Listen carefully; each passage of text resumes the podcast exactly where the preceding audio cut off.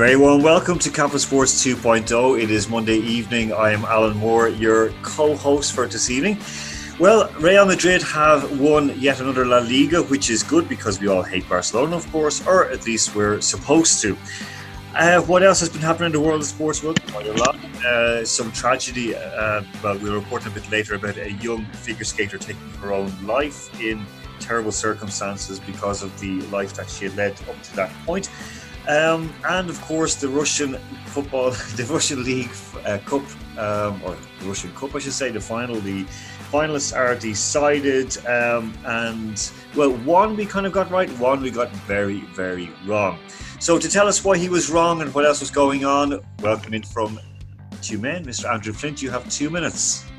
Well, I'll get it out of the way early on then. Uh, yes, as you say, the Russian Cup semi-finals were yesterday. Um, Zenit against Spartak was a it was an end-to-end pulsating game, a great advert for Russian football, and Zenit got through to the final. Um, what we didn't expect, and even with all the bias in the world, we did not expect Ural Yekaterinburg to struggle so emphatically against Sergei Yuran's uh, FC Khimki. And I'm, I say this in all honesty, Khimki were two classes above Ural. And this was in Yekaterinburg, in Ural's home stadium, where the final will also be. Everybody assumed it was a it was a done deal, but um, Khimki were well organised and they were very very good value.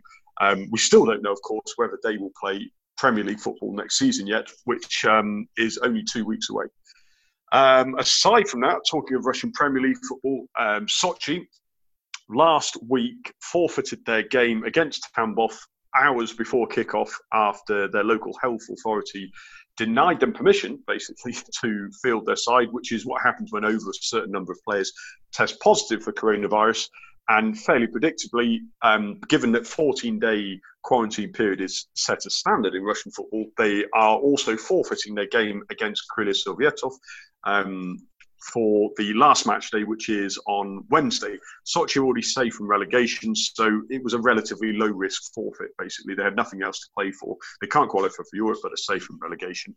Um, and so, yeah, we have the not a lot really left to play for in the Russian Premier League. We've got the title decided. Lokomotiv Moscow have group stage Champions League football, guaranteed second place. Um, we know who the bottom two will be, but we don't know whether one or even both of them will be relegated or not yet. Yet to be confirmed.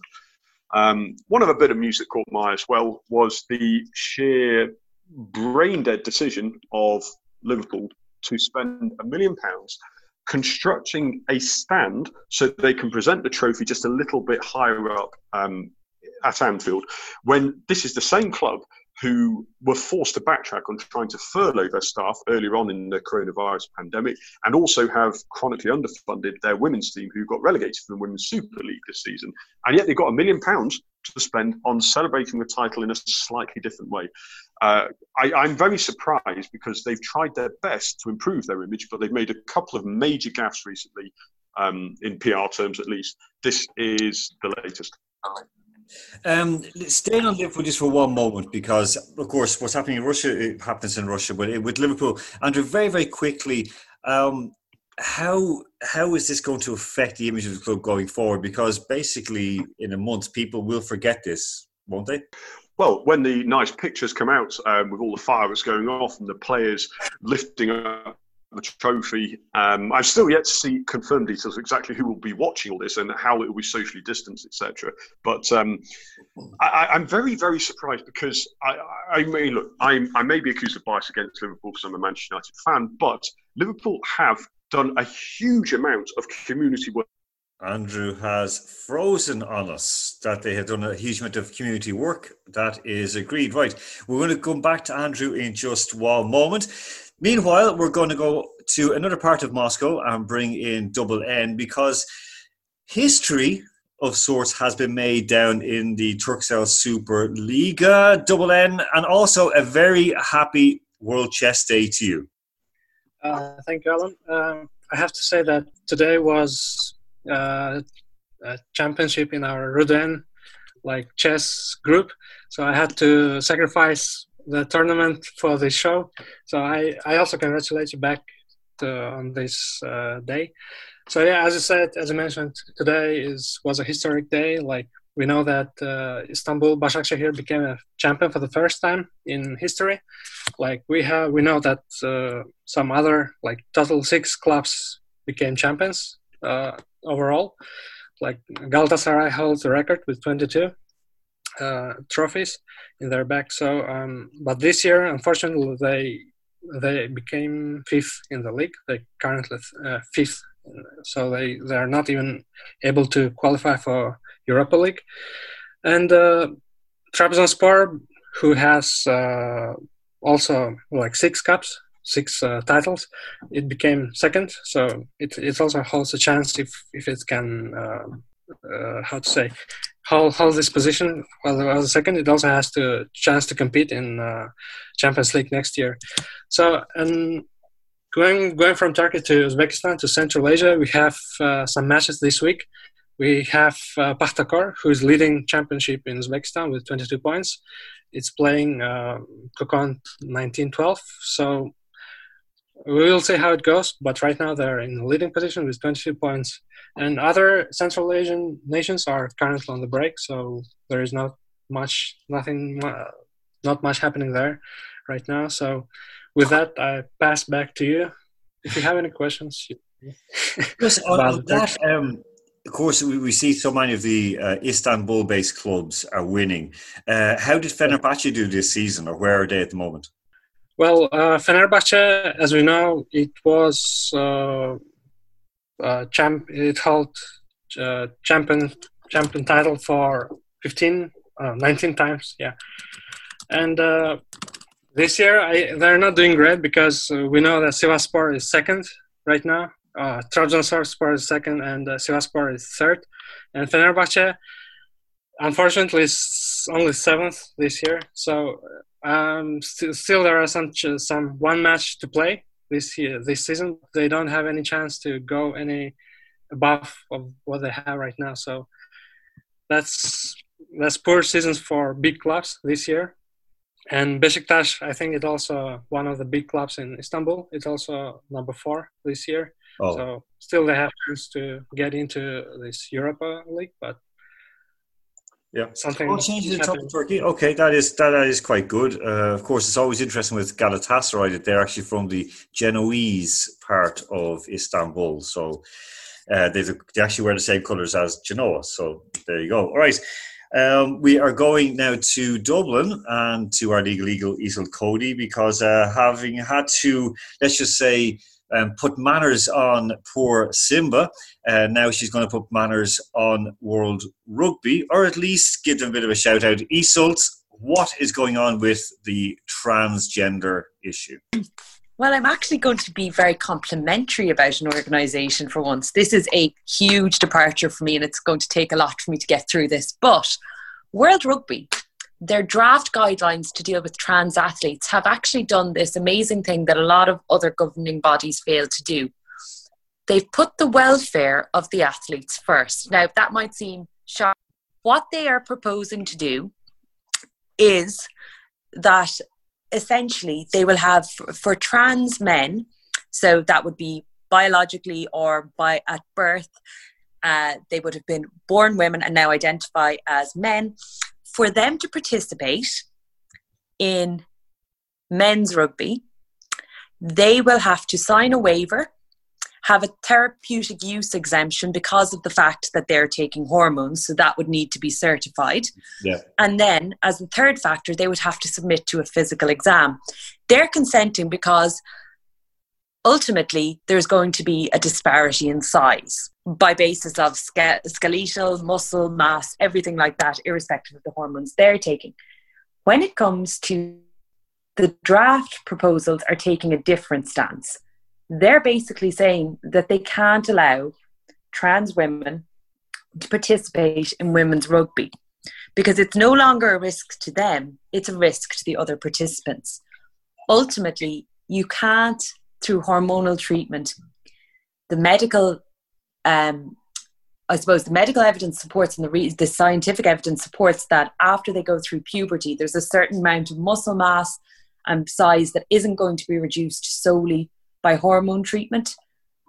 And they've basically said we can't risk the health of the other athletes because we know there is a risk and we can quantify it. So World Rugby are, I suppose, departing from the norm. They're not saying they don't want a, an inclusive game, but they're saying at the same time we have to protect all participants and not simply single out one group to get favorable favor, uh, favoritism in terms of their treatment, which is what would happen. And I suppose when people kind of would take issue with the idea that you're excluding trans women from rugby, the context I always try to put it in is as much as I'd love to get in a ring with Lomachenko, I'm not going to do that because he's a man. I'm actually taller than him. I know all these statistics, but I know that he has greater muscle mass and would probably knock me out. In the same way, I'm not going to invite Dan Carter to try and tackle me. Let me just pause on that thought, and at that, I welcome any questions. okay, I've got one quick question for you. Um, so, for example, uh, men transitioning into women, or who have transitioned into women, uh, or women, of course, transition to men, where can they then play? Because, for example, if the man feels uh, more comfortable in a woman's body, um, and then you know becomes a woman, surely they they should have some category they can play in without you know, kind of. I, I mean, I'm, I'm, not. I'm not being devil's advocate. I'm thinking like because World Rugby are looking at ways of facilitating. Like the thing is, rugby has always been a little bit of a step ahead of other sports in terms of inclusivity. They've had LGBT tournaments which have been running because they felt that there was nece- there wasn't necessarily for years in changing rooms there wasn't the culture of acceptance of openly gay players. I think in terms of sport, currently they're saying this about contact rugby. If you love rugby, you may want to play non contact rugby, or you can look at teams that are welcome to have you on and participate. But they need to look at the it's the overall guidelines, I suppose, they're looking at. And one of the things I would point to is in New Zealand over the last few years, there has been discussion at children's level about grouping the children by weight and size to protect rugby is struggling with the issue of concussion. They're constantly moving on, but in years to come, we don't know what the outcome will be. If you introduce trans women against women in a game, you're risking an injury that I suppose can only fall on one door. It's not, you can't say, well, they were just participating in a game because someone will go, why did you not look at the genetic advantage and the risk? You're not going to put a heavyweight in the ring with a lightweight. Yeah. And that's the disparity this is the thing when you see, uh, you know, and you have like people going ooh and ah over some very heavy, well built, like 10 year old. I think there's videos we're doing around where they're basically smashing little small kids because, you know, that they had, you know, grown quick or whatever it may be or had more weight, or might have been just like, you know, the birth certificate doctored, whatever it may be. And people liking that, oh, look at how he's like smashing these other kids out of the way. No, not really, because we've all been there through it. Uh, I still go back to when we all play at the very young age groups at 10 years of age. There's usually one guy or girl who has a growth spurt, taller, bigger, stronger than the others. Um, and unfortunately, the coaches say, right, give the ball to whoever it is. Give the ball to Andrew, give the ball to Nazar, give the ball to Iseult. Let her run the length of the field and score. It does nothing for that player, number one, does nothing for your kids, number two, and it does nothing for the sport. So in this sense, yeah, I, I, I understand it. I still feel uneasy about how this is going to progress. But then again, we have mixed tag, for example, so at least we, we can do that. Okay, move on to Alex B, who is in Toronto. Uh, and Alex, we're getting closer to the NBA restart. MLB is coming back very soon as well. Questions around the NFL, whether they actually will have their camps and also, you have a little thing to say about transgender, especially in mixed martial arts. So, your two minutes starts now. Oh, sorry about that. I was muted. Yeah, so anywho, we do have the um, Toronto Blue Jays from the. So the MLB, it's coming back. I don't think they're going to do it in just one city. I think they're just going to go back to normal with all the traveling and whatnot. So the Toronto Blue Jays are kind of left without a stadium because in Canada, the laws are still kind of very restricting towards the sort of thing. And the stadium and the uh, Rogers Stadium where they play is they just didn't reopen it. So if they do restart, the Toronto Blue Jays are going to be left they're going to have to share a stadium with somebody else, so that so that should be pretty interesting. Now, fingers crossed, it's not Boston. Before you go on, on that, Alex, before you go on that, do you mean that they're going to have to probably play outside of Canada? Yeah, yeah, they're, they're Okay. probably unless unless the stadiums rest- unless um, the people running the stadium decide otherwise until the season restarts, they're going to have to share a stadium. Whoa. Okay. Sorry, Alex. Go ahead. Thank you. Just very interesting. Um, yeah, so there's also the in the NHL, uh, the situation is kind of similar. However, there are a lot more. Uh, there's a, a lot of cases in the NHL. There's a lot of players being tested positive. So with that, since they're already, you know, they're planning to restart their sim, so they're having a lot of practice going on. So the players, it's kind of strange because they have the they mix players who are who don't have the virus with players who are tested positive and they sort of play together and they practice. And you know a lot of a lot of the players have been very unhappy because of all the you know medical procedures surrounding them you know just getting inside the locker room and out and stuff like that. So you know sidney crosby has recently he just left practice because he felt that uh, sort of you know he was very upset with how the nba was treating the players you know with all the tests and whatnot Christ. yeah, and so that brings us to my my take on transgender athletes in mixed martial arts. Uh huh. So, uh, well, I mean, we you've heard the take. I I forgot the the name of the woman who transitioned. Uh, she's she at when she was like in her I think she was like 18 or something, and then she went into the women's MMA division, and her opponents were you know constantly getting brain damage and you know other injuries because of you know because her body was already formed you know the muscles already formed to uh, like a man. So that's obviously it's it's a it's a weird uh, field because you can't really because then you kind of have to give them like an, an exact age at which they have to make the decision to transition if they want to go into mixed martial arts but you know i i can't support this because of all the athletes that get injured and could potentially get injured in the future because of this. Alex, it, was Fa- Fallon Fox is the the Yeah, that's right. yeah, Fallon right. Fox. Um, where then can she fight? Because obviously, I mean, you see the pictures of her. I mean, she's Yeah, my age, she's like forty four now, and I mean, she's very strong, very you know. tough. right. Um, and you can see some of the, the beatings that she gave to people was absolutely brutal. Um, but then where can she compete? Um, well, the thing here is that Fallon Fox is more like the exclusion than the norm. There aren't really a lot of cases yet like that, but uh, I think maybe in the future, if you know, if they could, ju- it's strange because again, she's, you know, in her case, it was just done at such a late point that, um, her, I guess, I don't know, her being and growing up as a man up to that point was just too much. And it was just um, yeah it's yeah it's a weird topic i'm Okay. struggling to pick my words here Okay, no i know that's sounding offensive but um no i think that they definitely need to like try to do something for for that and establish norms so that doesn't happen in the future no, I the best thing from there fully fully get where you're coming from, Alex, because it's a very difficult issue. Uh, thank you for that. Um, okay, and, and of course we're going to do the uh, North American round of this week as well. So listen out for that. Um, going to run around the houses uh, for 30 seconds. Going to go straight to Nazar uh, to Double N. Double N. Um, why should people play chess? Well, um, as every, as every sports, chess also develops like brain. You have to think.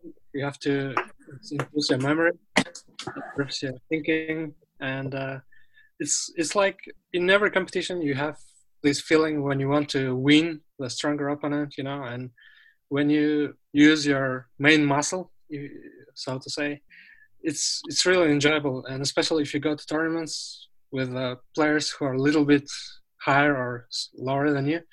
It's uh, I just cannot explain how how uh, enjoyable it is. So you should you should definitely jump into it and just uh, give it a chance. Okay, cool. Iseult, to you, um, it's going to be an all London FA Cup final. Why, if uh, Jose Mourinho is so good, why aren't Spurs there? Clearly, you haven't been listening to Jose.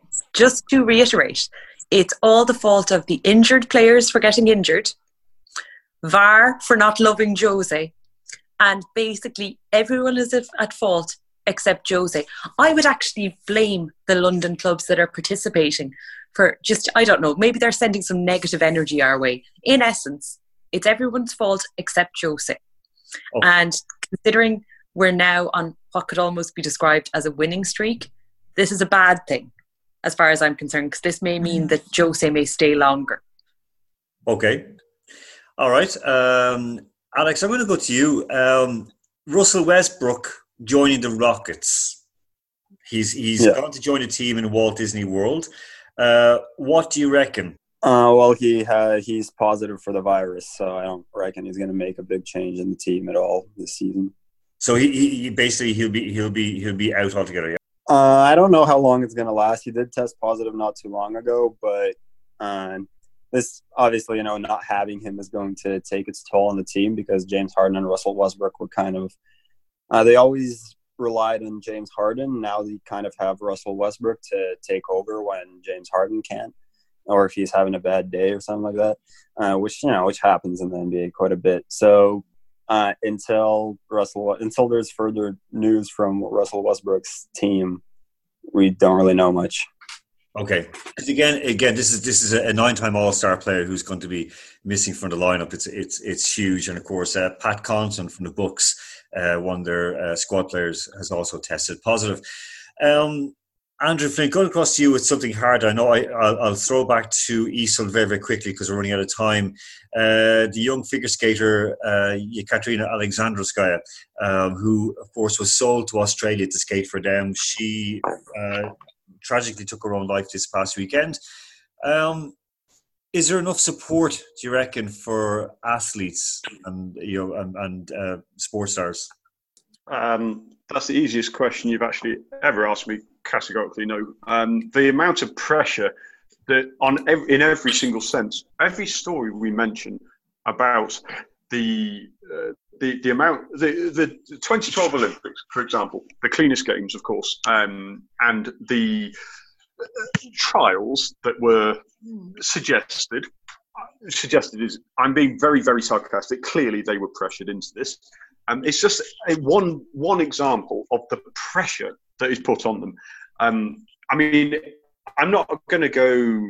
I'm not. I'm not going to be too airy fairy about it. Sport isn't all about you know the joy of the game, but it's got to come from the joy of the game. There is success. There is there are targets that should be met, but that cannot be the only driving force. But unfortunately, I can't see any other way. People are uh, people at the higher levels of sport who should be more responsible are blinded and obsessed with pushing the young talents to where they should be. And the, this story is. Um, I mean, if that doesn't make people wake up, I don't know what will. But unfortunately, I actually don't think it will. I, I, I know it's awful to say. I just I worry it won't make have the impact it should have.